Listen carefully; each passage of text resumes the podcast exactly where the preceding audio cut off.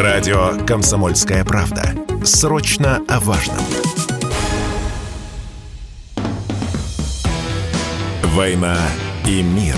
Программа, которая останавливает войны и добивается мира во всем мире. Ведущие Дмитрий Гоблин-Пучков и Натана Фридриксон. Всем добрый-добрый вечер. С вами Надана Фредериксон, Дмитрий Пучков, Дмитрий Юрьевич. Здравствуйте. Категорически вас приветствуем. Как ваше настроение? да. Отлично, спасибо. Так, давайте разберемся с бункерами или бункерами, как там правильно ударение. Россияне поддались американизмам, Дмитрий Юрьевич, делал труба. Стали, значит, видите, бронировать, заказывать, высматривать бункеры. Что думаете, пора? Чего они там, это, от, от чего они прятаться-то собрались, я понять от не могу. От ядерного гриба. От, ядерного удара не спрячутся. Вроде все советские люди должны понимать, как это работает. Не успеете вы никуда добежать. Что, что за фигня, елы палы. Нельзя уподобляться американцам. Нельзя. У меня это, кстати, человек. была одна, одна из первых книжек была. Называлась «Это должен знать каждый, где я там, я еще до школы их читал, это такие брошюрки советские mm-hmm. были, где что делать в случае ядерного удара, вспышка справа, как падать, как прятаться в подвале, ломать стены ломами, вылезать оттуда, когда дом рухнет, где эпицентр, где не эпицентр. Я с детства все помню, да, полезное. Осмелюсь заметить, это не очень сильно поможет. Особенно бункеры на ваших этих садовых участках. Чушь чушь. Там надо вентиляцию очень хорошую, там еду, воду, там столько всего надо, оно не может жить само по себе. Все, так сказать, эти приспособления да, для гражданской обороны, они требуют постоянного ухода, контроля, надзора. Нафиг вам это надо, я не понимаю, дорогие граждане. А, ну то есть просто помирать с музыкой, да? Оружие надо готовить, сбиваться в банды, я уже объяснял. Да-да, это, это я помню. Я все пытаюсь альтернативный вариант нащупать, понимаете? Его нет, его нет, в одиночку выжить нельзя. Хорошо, ну давайте пофантазируем. Вот, допустим, вы как-то нашли самый крутой бункер Билла Гейтса, вообще вот весь нафаршированный базовыми вещами. Вот вы один его нашли. Вот четыре вещи, которые вы точно с собой возьмете в бункер на неограниченный период самозапирания. Книжки, разве что, какие там вещи, только книжки. Чем себя утешить? Книжками хорошими. Mm. Самая хорошая книжка Александра Александровича Зиновьева называется «Зияющие высоты». Произведение, единственное произведение, которое на меня, на взрослого оказало серьезнейшее впечатление, на голову действует хорошо, есть о чем подумать и всякое такое. Вот ее бы взял с собой. Еще три я даже не знаю. Друзья, я вам предлагаю подумать за Дмитрия Юрьевича. Он у нас, я так поняла, решил на вас все это спихнуть. Напишите ваше предложение, такой, знаете, тревожный чемоданчик Гоблина, рюкзачок Гоблина. Вот. Четыре вещи, которые Гоблину будут категорически нужны в бункере с неопределенным сроком там пребывания. А мы с Дмитрием Юрьевичем потом посмотрим, ну что, может быть, двоих-троих выделим потом самых креативных. Может быть. Друзья, давайте подумайте, только должно быть что-то действительно креативное и полезное. Ну, в принципе, меня это порадовало, кстати говоря. Такие легкие американизмы нам, наверное, немножко не повредят. Поживем увидим. Теперь давайте про... Даже не знаю, какое слово подобрать. Про грустное. Наверное, самое банальное скажу, но по-другому не назовешь. В принципе, грустно смотреть кадры из Херсона. Я думаю, я тут не одинока. Особенно, когда там вот эти школьники ну, на видео им лет 13-14, да, швыряют камни, значит, в постер с Пушкиным, с Фетом, писателем, где там тоже слоган, что что-то вот русский мир, часть э, истории Херсона. То есть уже подростки поражены вот этим вот вирусом нацизма, нетерпимости ко всему российскому. Но но дальше больше. Сейчас э, агентство Associated Press опубликовало фотографии, привязанных к столбам жителей Херсона на фоне щита с надписью «В будущее вместе с Россией». Кадры сделаны 13 ноября. Западная пресса тоже на это отреагировала. Вот сейчас нашла, ну, даже читатели газеты Daily Mail возмутились подобными кадрами. Как думаете, а вот европейское сообщество, западное, гражданские люди будут менять свое отношение к Украине, к Зеленскому после подобных подобных вещей? это случайно попадает в западную прессу. И сейчас это самая так называемая Украина и ее кураторы прекратят присутствие подобных корреспондентов, которые фотографируют подобные вещи и выставляют на всеобщее обозрение. Просто прекратят. Ничего подобного оттуда поступать не будет. Сейчас расскажут, что там все заминировано, там сейчас работают специальные силы. Вот когда вот наведем порядок, организуют там очередную бучу с выкладыванием трупов ими самими расстрелянных граждан. Вот сейчас все организуем, только после этого, этого вы туда пойдете. Тут это 30 лет эти замечательные люди из Сияющего Града на холме завозили туда украинских нацистов, не передохших еще со времен Великой Отечественной, завозили туда нацизм, обучали их. Это ж это у нас, мы, по-моему, обсуждали, это у нас там за клубами футбольных болельщиков очень строго смотрят. Да, где да, да, да. с мордобоем и всякими этими так называемыми маргинальными идеями полный порядок. За ними очень строго смотрят наши спецслужбы, органы внутренних дел. А там нет. А там под руководством ЦРУ все их эти футбольные клубы. Давайте в Карпаты выезжайте, мы вас потренируем. Как бить ментов, как врезаться в толпу, как организовывать противодействие органам внутренних дел и прочее, и прочее, и прочее. И там идем сразу дальше. Имея гигантский опыт общения с гражданами Южной Америки, где действуют до сих пор эскадроны смерти, которые организованы сотрудниками ЦРУ вот на этих местных, так сказать, националистических ресурсах. Они то же самое делают абсолютно на Украине. В прессе, которая находится под их контролем, мы же видим теперь, да, что она вся выступает под единую дудку. И, по-моему, уже даже у самых благодушных граждан, которые готовы верить в разумное, доброе, вечное, никаких иллюзий не осталось. Они все там пляшут под одну дудку утку. И если в прессе ничего подобного не освещать, а делать вот так, то все нормально, все прекрасно. Ну и что, вот этих граждан, этих свободных государств кормят вот такими идеологическими помоями, а на самом деле происходит вот это. И то, что вот этих вот привязали на всеобщее обозрение и, и больше с ними ничего делать не будут, я надеюсь, то это люди очень легко отделались. Потому что тех, кого вывезли на подвалы и которые не вернутся уже никогда, ну, никто не покажет. А это самое главное. Тем не менее, тенденция, смотрите, интересная. Уже слили, о чем же говорил Салливан вместе с Зеленским, хотя мы с вами без этих сливов это все обсуждали и попали, что называется, в яблочко. Салливан, естественно, говорил Зеленскому, что ты подумай о параметрах переговоров. Вообще повестка переговоры-переговоры как не открываешь э, западную прессу, нет да нет, мелькнет. И тут в этот момент западная пресса идет на такой демарш. Daily Mail публикует фотографии с Херсона, где людей привязали, и читатели пишут возмущение. Американские телеканалы показали и видели этот жуткий кадр. Значит, э, заезжает какой-то чувак, 20-летний, с украинским флагом, едет-едет на каком-то танке, а потом начинает зиговать. И это да, показывает да. американское телевидение с неким недоумением, а что, девочки, происходит, да? То есть вдруг вдруг у них озарение. Как думаете, может быть, действительно уже киевский режим, те самые американцы, начинают уже крутить в бараний рук? Может, это самого Зеленского. То есть, тут э, пока по таким проявлениям понять сложно. Но раз начинают говорить про переговоры, а они начинают говорить про переговоры, это однозначно говорит, что военные действия складываются вовсе не так, как хотелось бы американским кураторам. Не так. А поэтому давайте вот заморозим сейчас все это вооруженное противостояние и что-нибудь там для себя ловко выкружим все-таки.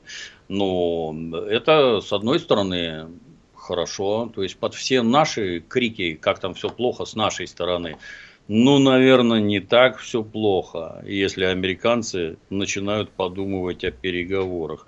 Ну, с другой стороны, а для чего еще им это может быть надо? Ну, может, Зеленский перестал устраивать. Вот он там в Херсон приехал, опять там это занос себя все дергая, дергая. Там, ну, может, какой-то он не сильно адекватный с их точки зрения. Может, его пора поменять на любвеобильного Залужного или там Ермака какого-нибудь. А как вам Арестович? И...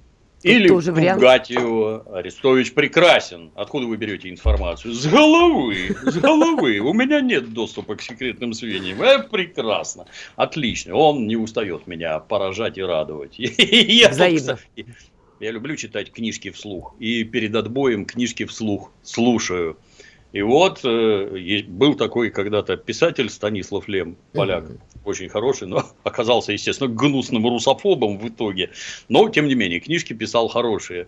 И одна из последних произведений у него было такое «Фиаско». Очень хорошая книга, я вот люблю. Для взрослых такая фантастика, хорошая для взрослых. И я в Ютубе, значит, нашел ее аудиокнигу, и, значит, под начитывание Лема я засыпаю, как там пилот Пиркс где-то там выступает. На следующую ночь хочу послушать, тыкаю в Ютубе, а везде эту фиаску читает Арестович. Я, я так обалдел, думаю, ну ты посмотри, какой а, гад. Это вот к вопросу. Одни, одни книжки читали, одну музыку слушали, а вот ведь какая разница получилась, а? Тут вот гад, поддерживающий нацистов, а здесь мы приличные люди. Не говорите, но, кстати говоря, шутки шутками, Арестович-то действительно возможная кандидатура. Если американцы с нами хотят переговоров, а похоже, что хотят, они так или иначе будут согласовывать сменщика Зеленского. Не сейчас, так через год. У них в 2024 году на Украине выборы будут. Как думаете, вот Арестович лучше для нас, чем Залужный или наоборот? Я думаю, там все плохие. Ну, вот все. Выбирай из всех плохих. Кто чуть получше? Тут от наших зависит, кто какую позицию займет, как будет давить, чего будет требовать и чего добиваться. А Арестович стоит. Да им плевать всем на Украину, на украинцев. Годится и Арестович. Продолжим после небольшой паузы. Скоро вернемся. Вы слушаете радио «Комсомольская правда». Здесь самая точная и оперативная информация о спецоперации на Украине. Репортажи наших журналистов из зоны боевых действий – примерно две недели нужно для адаптации человека на фронте, чтобы он понимал, что если он слышит снаряд, это не его. Да, психика перестраивается, человек превращается в воина. Вот по опыту весенней мобилизации в республиках э, могу сказать, что ну, 2-3 недели да, человек адаптируется на фронте. Никаких фейков, только проверенная информация. «Война и мир» – Программа, которая останавливает войны и добивается мира во всем мире. Ведущие Дмитрий Гоблин-Пучков и Натана Фридриксон. Так, мы с вами продолжаем. Дмитрий Пучков, Надана Фредериксон. Как вы понимаете, у нас программа всегда отличается злободневностью, актуальностью. Поэтому хотела задать вам, Дмитрий Юрьевич, короткий вопрос – а ответ уже будет зависеть от вас, короткий или длинный. Как вы знаете, на выходных было бурное обсуждение видеозаписи. Значит, некий Евгений Нужен, который э, был в зоне проведения специальной военной операции, добровольно сдался украинской стороне, добровольно. Как потом выяснилось, он, находясь в плену, естественно, сдал всю информацию, которой обладал. В общем, дальше каким-то странным образом с украинской стороны он попадает уже на какую-то другую сторону, и видео, где кувалдой его казнят. Кто-то пишет, что это сделали музыканты из Вагнера, кто-то пишет, что это сделали не они, но меня поразило другое. Меня поразило, что наша значит, совесть России, либеральная общественность, тут же стала трясти статьями. Значит, а вот, мы говорили, мы говорили, что это маньяки, все плохо, Россия пропала, ну и поскакали на этом коне. У вас какое в целом было отношение к видеозаписи и вот к этой реакции совести России? Для меня загадка, честно скажу. У нас есть исторические примеры с комсомольцами-добровольцами. В комсомольцы уголовников не брали, например. А если комсомолец ухитрялся совершить противоправные поступки, то его из комсомола исключали.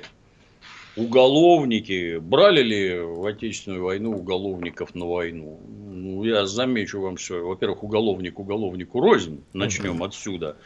И, в общем-то, если человек совершил какие-то противоправные действия, они бывают разные. То есть, например, там разбой, изнасилование или водитель, кто-то выпрыгнул из- из-за куста под колеса. Это абсолютно разные статьи, абсолютно разная вина. Уронил кирпич, убил человека внизу. Ну, ты ж не убийца, по сути. Это ж нечаянно произошло. Ну, кого-то на фронт брали, да. Но это была Отечественная война в рамках которой уже это, ну, люди заканчивались, будем откровенно. Что происходит сейчас? Когда принялись показывать, а вот там из лагерей набирают людей на войну, ну, я честно скажу, ничего кроме глубокого изумления не испытал. При этом, ладно, я могу понять, что, наверное, в местах лишения свободы в достаточном количестве прибывают граждане, прошедшие горячие точки, вернувшиеся домой, и дальше эти свои нажитые замечательные навыки применяющие в ходе преступной деятельности. Вот сейчас они в местах лишения свободы, а давайте их вытащим оттуда, пусть, так сказать, кровью смоют. Но в нынешних условиях это как-то, мягко говоря, лично для меня это очень и очень странно. Думать о том, что уголовники представляют из себя каких-то вообще сверхсолдат, это, мягко говоря, ну, как-то я, я даже не знаю, как это комментировать. У ар- армия держится исключительно на дисциплине. А вы, значит, хотите набрать людей, которые на эту дисциплину не то что плюют, а вообще ее не признают как таковую. Взять их в солдаты, и они там э, какие-то чудеса храбрости, сообразительности покажут. Для меня это просто удивительно. Ну и вот некий персонаж. Я не интересовался, кто это такой. Так, товарищей поспрашивал. Угу. Товарищи говорят, что убийца.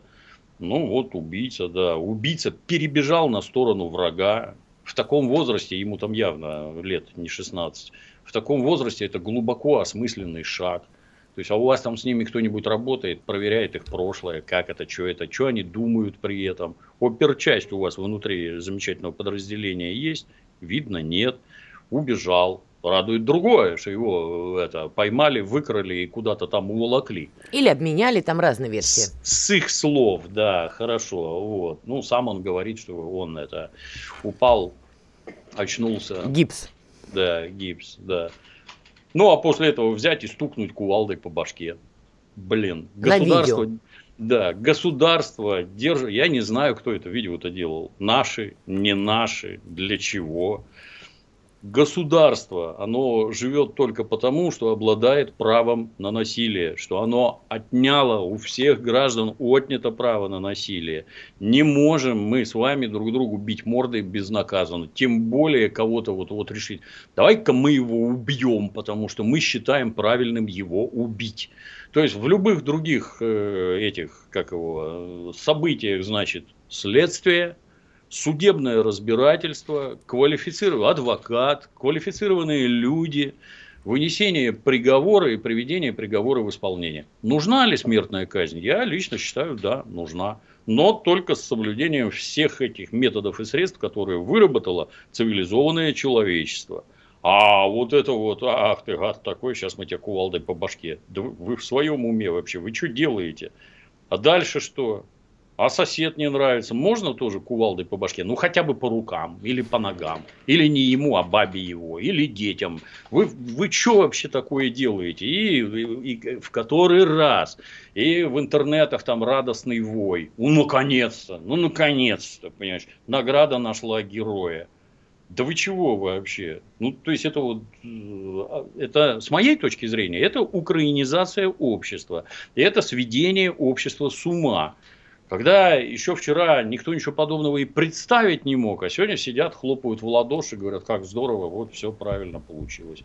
Я такое решительно не одобряю. Это недопустимо, и все, кто это сотворил, должны пойти под статью и ответить по закону. Только так. Если мы хотим, как люди, жить в человеческом цивилизованном сообществе, такого происходить не должно. Ладно, хрен с ним, даже если происходит, вы там сводите какие-то личные счеты. Вы же тоже уголовники, наверное. Вы что, не понимаете, что про это никто не должен видеть и никто не должен знать? Ну, это ж чушь какая-то. Взрослые люди, боже мой. Да, но там еще по-прежнему, повторюсь, до конца не установлено, кто в итоге выписал билет в один конец и нужен, потому что по-прежнему однозначных комментариев и однозначных утверждений как бы нету. Поэтому тут остается только предполагать. Но что Я кас... про реакцию граждан, которые этим восторгаются. Вот они восторгаются. Нечем там восторгаться. Нечем. Это помните, у нас был такой полковник Буданов? Угу который там поехал, выкрал какую-то девицу, девицу убили, да. сказав, что она снайпер. Вы считаете, что, ну не вы лично, вы считаете, что это нормально? Полковник Буданов, у него там разведка есть, ну отправляй своих разведчиков. Ты-то куда лезешь? Тебе-то это зачем вообще? Есть другие методы и средства. Вы тут прославились на всю страну неведомо чем, а потом стонете, ой, к нам плохо относятся, и к стране нашей плохо относятся. И все это против нас используют в информационной войне. Ну, хвалите и радуйтесь больше. А тем не менее, смотрите, частичная мобилизация показала, что наши с вами сограждане, какая-то их часть, предпочла штурмовать границы с Грузией, Казахстаном и т.д. и т.п., нежели чем просто явиться в военкомат, хотя бы узнать, что вызывали-то. То есть, может быть, еще бы обратно развернули, но нет, предпочли с криком «не, не мои дела» умотать тем не менее люди нужны. А какой еще вариант? Я не говорю, что это может быть единственно правильный вариант, едешь, что называется, по, по местам лишения свободы. А с другой стороны, какие аналоги, альтернативы? Ну, во-первых, объявлять мобилизацию частичную, не частичную, не закрыв границы, это какой-то, с моей точки зрения, очень и очень странный шаг. Значит, вот если ты там 15 тысяч рублей за штрафы задолжал, то тебя за кордон не выпустят. Ага, да, я видел да. такое. А, а, а если ты это, убежал от мобилизации, то езжай, дорогой, никаких проблем. Больше замечу, там даже ответственности никакой за уклонение от мобилизации нет. В итоге, от призыва, да, да 18-летнему, от призыва, там ответственность есть, от мобилизации нет. А дальше начинают сообщать, что типа вон вот там в Казахстан 200 тысяч выехало туда 150, сюда еще 200. И в общем итоге говорят, 700 тысяч уехало. 300 призвали, 700 уехало, миллион из экономики вынут. Ладно, черт с ним уклонение от мобилизации. Да, конечно, налоги не платят, начнем отсюда. Они не работают на предприятиях. Они все попрятались, а теперь в верхах начинают думать, ну как бы нам этих айтишников-то назад заманить. А какой черт вы их выпускали? Вообще не понимаю. Ну что это такое? Ну как так можно? Почему это вот так происходит? Ну, в первую очередь, потому что, как и все советское, там, системы прописки и прочее, изломана вся система воинского учета. Это же не надо. У нас же профессиональная армия. Уже обсуждали, повторюсь, это профессиональная армия при условиях нормальной войны закончится примерно за 2-3 месяца, за 2-3 месяца. Она может быть сколь угодно хорошей. Там вот какие-то там спецназы против всего воюют. Спецназы сядят, сядут в окопы. А в этих окопах снаряды не разбираются, ты из спецназа или из чего. Быстро ты бегаешь, не быстро. Может, ты там мастер спорта по десятиборью. Тебя порвет точно так же, как и всех остальных рядом. И вся эта профессиональная армия закончится, а нужна обычная, призывная. А воинский учет не налажен. А военкоматы не могут никого найти вообще. Они не могут найти никого. Потому что никто не встает на учет. И ответственности за это нет. Так вот, если бы это работало нормально, как, например, госуслуги какие-нибудь, где тебя в 3 секунды найдут, озадачат. От налогов многие убегают? Нет. Ну, привяжите военкоматы к налогам, и все сразу наладится. И вот ничего подобного, никаких верхних Ларсов, никаких Тбилиси и Алматы не будет. Ну а раз этого не делают, я не знаю, как-то вот наше любимое слово вредительство, оно как-то свежими красками начинает играть. А мы продолжим эту тему, потому что я же не просто так вас подводила, тут и новости сыпятся примерно из этой же области. Прервемся, сейчас будет пауза чуть подольше, а потом вернемся к вам на радио «Комсомольская правда». Вы слушаете радио «Комсомольская правда». Здесь самая точная и оперативная информация о спецоперации на Украине.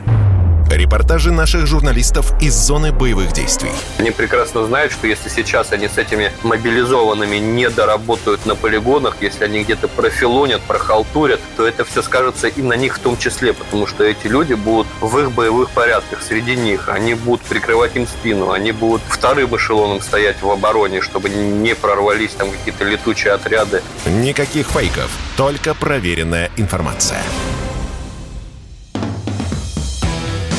«Война и мир». Программа, которая останавливает войны и добивается мира во всем мире. Ведущие Дмитрий Гоблин-Пучков и Натана Фридриксон. Мы продолжаем. Надана Фредериксон, Дмитрий Пучков. Итак, до ухода на рекламу говорили на очень сложную такую многогранную тему и все же, смотрите, вы объяснили, как вам видится, надо было проводить мобилизацию. Не частичную, там, а может быть даже полную, закрывать границы, не закрывать. Окей. Но прошло так, как прошло именно частично и с открытыми границами. Так от, отмотаемся немножко назад. Вопрос мой был. А, я тоже была озадачена, когда впервые появилось видео о том, что людей, находящихся в местах лишения свободы, вербуют на фронт. Я тоже была удивлена. С другой стороны, понаблюдав, как наши сограждане от этой самой мобилизации удирают, мне стало понятно, почему надо идти на такие шаги. Вернусь к исходному вопросу. А как надо было действовать тогда? Люди ну, такие нужны? шаги идти не надо. Для чего это делается? Я лично я не понимаю вообще. Огласите цифры. Вот 300 тысяч, условно, да, нам такие цифры назвали. Вот столько хотели мобилизовать и мобилизовали. Из них, говорят, только 5% пришли добровольцами. Говорят. Хотелось бы узнать, сколько за это время набрали людей из мест лишения свободы. Я думаю, человек, много. тысячу, две. А я думаю, наоборот, мало.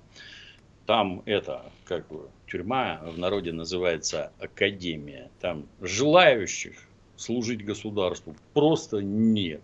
С точки зрения нормального уголовника с государством вообще общаться нельзя ни по какому вопросу. Так это частная компания предлагает, а не государство. А без разницы. Нет, ты на государство.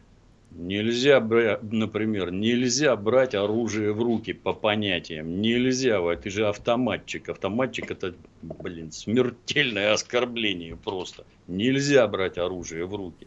Нельзя на государство работать. Нельзя в пионерской организации состоять. Вообще ничего нельзя. Воровать надо. Это почетно, да. И хорошо. Так и это воры в законе. Людей, ну, не там все одинаковое. Это есть стремящиеся люди, есть кто это способен соблюдать. У нас среди нас, тех, кто делает зарядку по утрам, исчезающе мало.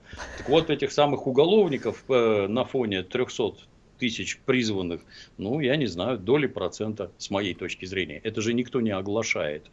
Зато пиар этому придан такой, что я так понимаю, что это строго для того, что несчастные укронацисты, как только узнают, что в прорыв идут штрафные батальоны, все начнут разбегаться. Да плевали они, они своих уголовников еще раньше призвали. Совершенно конкретных уголовников, которые э, сели за воинские преступления, предводители батальонов Торнадо и прочее, совершенно откровенных нацистов – мразь, маньяков каких-то, э, они их уже на фронт отправили. А мы, значит, идем по стопам. Да? С моей точки зрения, это серьезная ошибка. И даже если их оттуда набирают, то в моем понимании ничего этого рекламировать не надо. Если к вам нормальные люди идут служить в ЧВК, это хорошо. Чего нам про уголовников рассказываете? Это зачем? Ну, опубликованные видео были явно не слиты из-под тяжка. Судя по тому, как снято, с какого ракурса и так далее, видимо, целенаправленно эти видео показали. Какая цель, не знаю, могу только догадываться. Но заметьте, у людей это вызвало, правда, одобрение. Я, конечно, у каждого россиянина Сразу не спрашивала, сказал, да. но в целом да. да.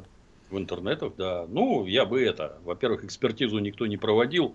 Кто это видео снял? Лично я не знаю. То есть, если гражданина взяло в оборот ВСУ, стукнув его по башке на улице Киева, отвезя в ближайший подвал, а после этого сказала, выбор у тебя простой. Либо ты будешь умирать долго и в муках, либо сейчас мы тебя убьем с одного раза. Повторяй за мной. Вот он повторяет, так сказать, что ему сказали. После чего его убили и всем сказали, что это вот посмотрите, что русские делают со своими. Может быть и такое, я не знаю. Следствие никто не проводил. Я про видео имела в виду, которые вот э, как вербуют э, находящихся в местах лишения свободы. Я про то видео. А это видео, ну, опять же, мы достоверно не знаем, кто это делал и кто это снимал. Никто я однозначно не сказал, что это я или это я. А, ну, окей, хорошо, но даже это видео тоже вызвало много одобрительных возгласов, потому что суд и следствие у Нужина уже были, коль уж он зэк, а раз он предал, слил какую-то актуальную информацию, за которой погибли другие люди, ну вот получил. Ну. От кого? Ничего не понятно. Я повторюсь, что это и это самое СБУ его взяло в оборот и из него сделало вот такой ролик совершенно спокойно, для того, чтобы показать, кого призывают на фронт эти самые русские и что они с ними делают. Вот оно лицо Российской Федерации. И это разлетится в сто раз больше, чем какие-то добрые поступки, еще чего-то там. А радоваться этому, ну, я не знаю, что про таких людей говорить, у меня цензурных слов нет. Идем дальше. Пузин подписал указ о службе иностранцев в российской армии. То есть, я, видите, я не просто так ввела кружево, потому что мы все равно подходим к, к одной и той же проблеме. Но не хватает у нас людей, судя по всему. Раз уж дошло до этого. Значит, указ определяет порядок приема на службу вооруженной силы иностранных граждан. Значит, это поправки, а, а, вносит поправки в положение о порядке прохождения военной службы, утвержден еще в 99 году. Ну и дальше там разные всякие тонкости. Можно найти этот документ, он опубликован. Но коль уж мы дошли до этого, ну, видать, все-таки нам очень нужны люди. Не думаю. Я думаю, что это скорее просто ряд граждан из сопредельных государств, они просто рвутся на службу. Возьмите и нас, мы тоже хотим воевать за Российскую Федерацию. Надо ли им в этом отказывать? Ну, я, честно говоря, твердого мнения на этот счет не имею. Мы все прекрасно помним, как буквально там месяц-полтора назад, когда там на каком-то полигоне два гражданина сопредельных государств, взяв пулеметы, там за раз застрелили 11 человек. Кто их проверяет? С какой целью они туда идут? Кто отвечать будет, за что там произошло. Там в нынешние времена с дисциплиной это все очень и очень плохо. Вот буквально вчера там смотрел тоже ролик какой-то, где стоит какой-то бычара из этих мобилизованных, орет матом на офицера. Че ты тут? Я, да, да я тебя там. Да че ты, мат-перемат через слово. Где должен сидеть этот персонаж? На губтвахте уже и отвечать перед законом по всей строгости. Как это там? Ну, у нас, конечно, не военное положение, но должен отвечать. А в сети тоже. О, молодец! Как он его там прокатал на известных органах, молодец. Видишь, дебилы. Государство держится на порядке и дисциплине. Нельзя так себя вести. Уж если ты там что-то хочешь, я уже неоднократно объяснял. Например, что по уставу сержанта нельзя обругивать перед строем солдат. Нельзя. Тем более нельзя подобным образом вести себя с офицером. Да, можно там сколько угодно говорить, что офицер там слабоват психологически, не смог подавить, не смог приструнить. Ну, не все так умеют. Я не знаю, что это, что это за офицер. Может, он заведует там выдачей патронов, а не строевой офицер, не командир роты. А ты-то что, быдлятина и хамло, ты-то что себе позволяешь? Ты что считаешь, что вот это вот норма, да, это уголовник будущий, да, а в боевых условиях вот такой. Он еще возьмет и выстрелит в спину своему офицеру, не задумываясь, потому что его обидели. А то, что это вот вызывает такой безумный восторг у граждан, да вы ненормальные все. Вы натурально ненормальные. У вас и дети, наверное, вот так же вот на вас орут в семье. Шлют на три буквы, мамашу, папашу, всех а потом в армии себя ведут точно так же. Такого быть не должно. Если мы хоть чего-то хотим победить и хоть чего-то построить, всех пора давно уже в чувство приводить хоть чего-то победить. Мне кажется, что у вас есть какое-то легкое разочарование, так глобально, если брать. Да, у всех есть легкое разочарование. Я вообще местами, не, как и все, не понимаю, что происходит. Как это, что эти заявления, представляете, у нас образовалась линия фронта в тысячу километров, а личного состава не хватает для, для того, чтобы ее держать. Давайте мобилизацию объявим. А хотелось бы узнать, а вы когда операцию планировали и заходили вот там Херсонская область, Запорожская, Донецк, Луганск, вы представляли там, не пробовали на карте померить, это, это сколько в ширину будет? Тысячи километров, да? А вы вот тогда в марте мобилизацию не собирались проводить? Нет? Думали, что хватит? А кто это у вас там такой задумчивый? А что разведка вам говорила? Она у вас есть вообще? Или это она вам такое сказала? Это что вообще такое? Это как так происходит? А как это вы туда зашли, а у вас нет путей снабжения? А теперь вы территорию Российской Федерации, которая в Конституции прописана, взяли и оставили. А теперь там людей пытают и убивают. Блин, ну как, как так? И так у всех, это не только у меня. Происходят вещи странные. А главное, печаль-то даже не в том, что происходит, а в том, что никто ничего не объясняет. Ну вот, вот так. Ну, он опять, говорят, поменяли там 45 человек этих нацистов. Опять непонятно на кого наших. Так поменяли или нет? Так вы покажите их. Так вы расскажите, кто это, что это, а на кого поменяли. Раска... Опять на Колыну и Волыну и еще кого-то. То кричали, что все ответят по всей строгости. Поменяли. И, и что мы должны думать? Это неправильно, так нельзя. Как вы считаете, а вот это разочарование, которое, оно действительно фигурирует у части россиян, во что оно может вылиться?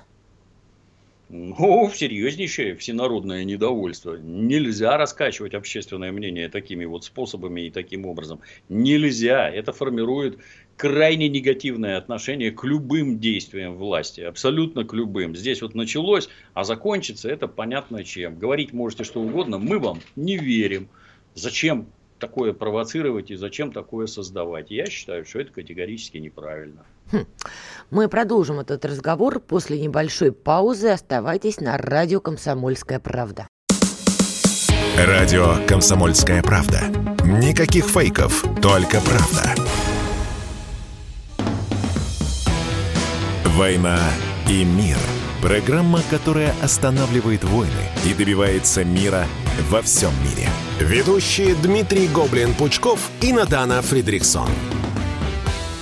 Мы продолжаем. Дмитрий Пучков, Надана Фредериксон. Ох, тема у нас была непростая, но, собственно, косвенно она и продолжается. Дмитрий Юрьевич, ну тогда что, перемирие, переговоры, коль уж такая история у нас происходит непонятная?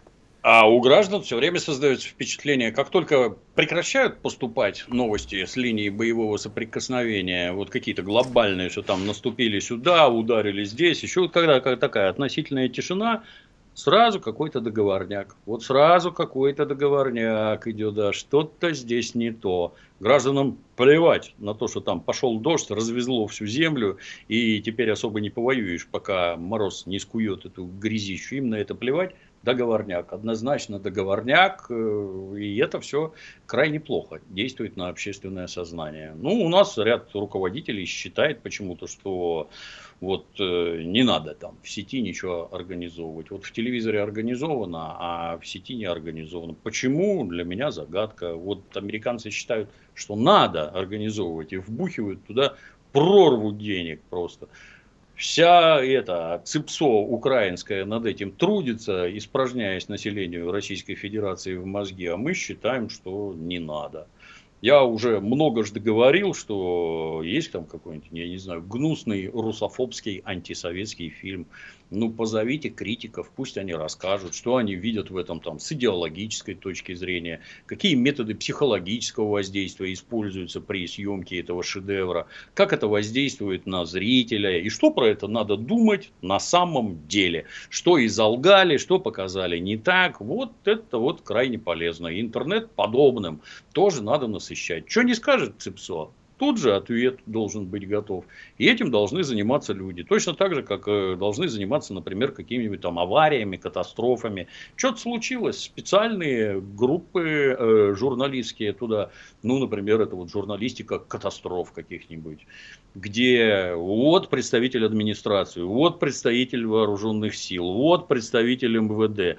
Опрашивай их, пусть дружно рассказывают, что происходит, как происходит, какие меры предпринимаются, чем людям помогают. Кого куда повезли, где посадили, что показали. Ну и, понимаете, если просто вот объективная информация, поступающая в соответствующих количествах, она забьет, просто забьет массу всяких дегенератов, которые хотят гадить. Так как-то вот не происходит. Может наладиться, конечно, но уже верится с трудом. Хм. На ваш взгляд, мы проиграли? Нет. Я уверен, что мы победим. То есть никаких сомнений в этом не испытываю. Наши военные резервы, они превосходят все то, что есть на Украине. Украинцев мне жалко, которые там тысячами гибнут. Вот их жалко. Наших, конечно, не меньше жалко. Наши тоже там гибнут. Но это убийство людей а можно, в общем-то, было бы, наверное, при несколько другом подходе этого избежать. Сил у нас гораздо больше, резервов у нас, вооружений гораздо больше, пушек, снарядов, танков, всего больше, и людей больше. Поэтому победим. В этом я не сомневаюсь.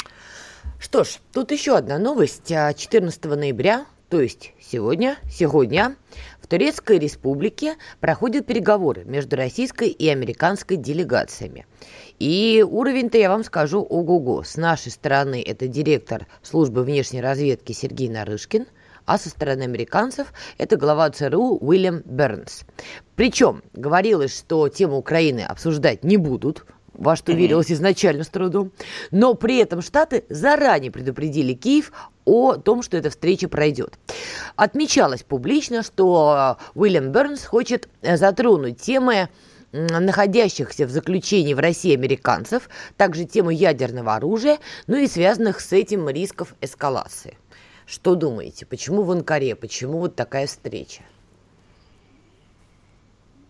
Ну, Турция страна НАТО, с одной стороны, она близка к США, с другой стороны, она крайне своенравная в последнее время под руководством нашего партнера Эрдогана, исключительно многовекторного. Ну, наверное, не самая плохая площадка, и обоим ехать недалеко, по всей видимости.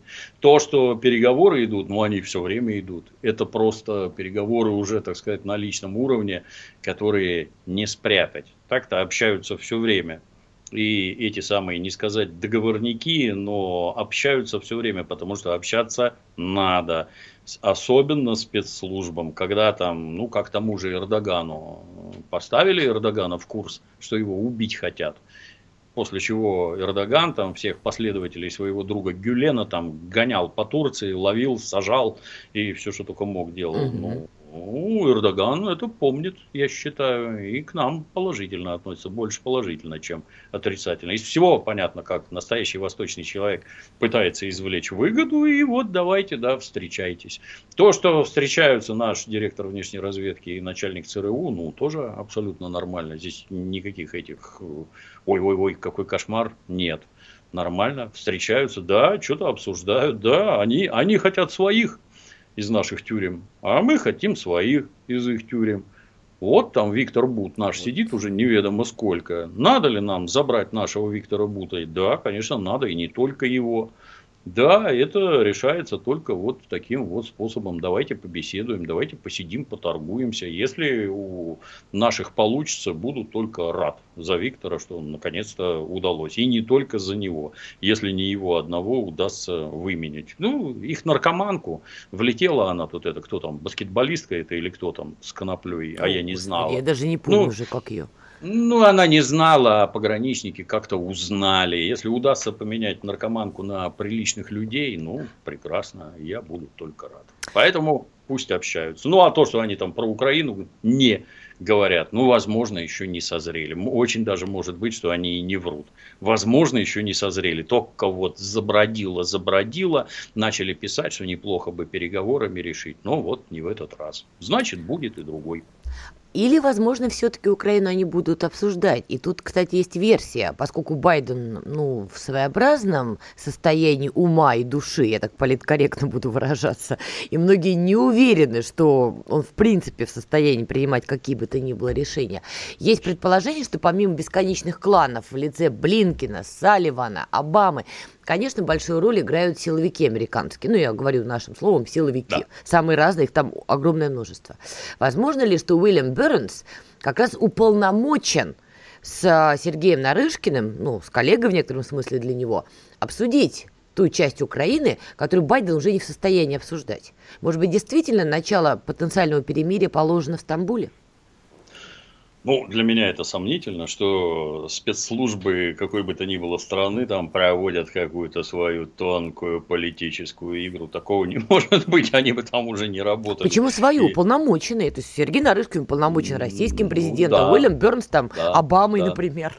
Ну, нет, Обамой не может. Только администрацией Байдена. Иначе он бы там не сидел на этой должности. Он не может ничего такого закулисного говорить. Там все видно, все проверяется и миллион раз перепроверяется. Что ты там говорил, что тебе отвечали. Это настолько серьезные дела, что там никакое своеволие недопустимо. Ну, переговоры вести это гораздо лучше, чем друг друга убивать. Поэтому пусть переговариваются, от этого, я не сомневаюсь, будет польза. Дойдут до Украины, будут обсуждать и Украину. Еще один момент произошел, тоже важный, значит, Байден и Си Цзиньпинь все-таки встретились и поговорили на полях саммита Большой Двадцатки. Значит, несколько тезисов, которые СМИ отмечают. Байден заявил, что Соединенные Штаты продолжат конкурировать с Поднебесной, но это соперничество, цитата, не должно перерасти в конфликт. Ну, такой вот мимими. При этом, при всем, значит, Байден и Си Цзиньпин договорились, что Блинкен посетит Китай по итогам дискуссий. Также они договорились, что ядерная война никогда не должна вестись и не может быть выиграна. Ну а Си Цзиньпин на встрече с Байденом назвал тайваньский вопрос красной линией в отношениях Китая и США. Это вот куда Нэнси Пелоси так ядерная наша да, летала. Да, да, да, да, да. Третье лицо в США, она вот такая отважная, решила полететь на Тайвань и полетела. Вроде вы все признаете, что Тайвань это часть Китая, а общение ведете как с отдельным каким-то государством. А вы там кого-то вооружаете, а вы там кому-то помогаете, но глядя в глаза, честно говорит, не-не-не, не может быть быть, какая ядерная война. Байден, наверное, не в курсе, что ядерное оружие на планете Земля употреблялось ровно два раза, и оба раза Соединенными Штатами против мирных городов. Вот э, это невозможно. Какое ж невозможно? А зачем вам такая армия Соединенным Штатам? А зачем вам такой флот? А зачем вам 830 военных баз с другой стороны глобуса? Ну, со своей тоже есть, но с другой стороны глобуса гораздо больше. Это вам зачем? Это, это говорит об американском миролюбии, по всей видимости. Но китайцы никаких резких телодвижений не делают, поскольку, поскольку производство вынесено к ним, а главный рынок-то в США – и если США откажется покупать китайскую продукцию, Китаю будет очень и очень тяжело. Поэтому они в высказываниях крайне сдержаны. Но не забывают уже сказать, что Тайвань это красная линия, и через нее полезете, все будет не так. Ну а что там на этом Тайване живет 23 миллиона человек, если правильно помню. Ну и сколько там у них армия, там полтора миллиона, а сколько в Китае результат, на мой взгляд, предсказуемый, что там будет. В общем, мы на пороге либо грандиозного шухера, либо грандиозного затишья, друзья. Как обычно, то ли война, то ли мир. Через неделю будем с этим подробно разбираться. Дмитрий Пучков, Надана Фредериксон были с вами на радио «Комсомольская правда». Друзья, не падайте духом. Дмитрий Юрьевич, попрощайтесь. Спасибо. Всем Счастливо. Привет. Счастливо. Война и мир – Программа, которая останавливает войны и добивается мира во всем мире. Ведущие Дмитрий Гоблин-Пучков и Надана Фридриксон.